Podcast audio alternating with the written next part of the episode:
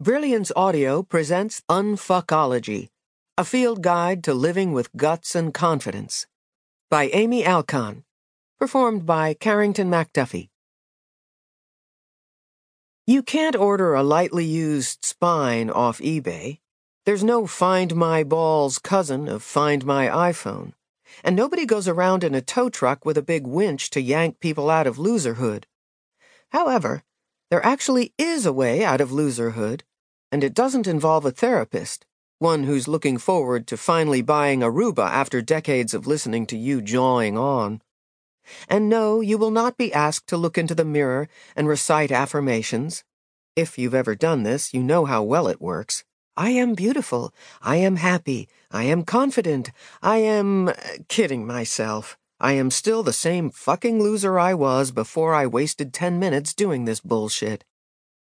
All you actually have to do to change is behave like the confident person you want to be. I get it. That probably sounds unbelievable. But you'll see in the next chapter that I did this, and I was a particularly hopeless case. I didn't transform myself magically by bathing my brain in some kind of self help rays. I did it through the emotionally grubby work of repeatedly acting the way confident people do. This book gives you all the steps you need to get from point worm, or just mildly underconfident, to full personhood, the point where you aren't always squirming on the inside about what to say or do and whether somebody will approve. Best of all, getting to the point where you go out into the world as the full you doesn't require exceptional intelligence, piercing intuition, or, in case you were wondering, a bullet deflecting bodysuit with bat ears.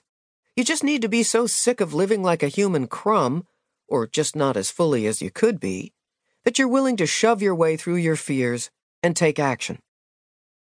This isn't to say you won't be afraid, at least for a while, but I'm hoping you'll come to the conclusion I did that being afraid to do something isn't good enough reason to let yourself duck out of doing it. While we're at it, I should mention that this is not a self help book. Gross. This is a science help book, a self unfucking science help book. Science help is a term coined by my science journalist friend, David DiSalvo, describing advice that's based on evidence from scientific research. So, no, this book will not advise you to pester the universe to heal you. The universe isn't listening and doesn't give a shit. This book, likewise, does not contain The Secret, which is the title of a best selling book based on the tempting premise that positive thinking works like a giant magnet to pull whatever you want right to you. Supposedly, if you want a new car, you just picture it and think grateful thoughts about it, as if it were already yours, and some pocket in the universe will unzip and out will drop your fabulous new dream ride right into your life.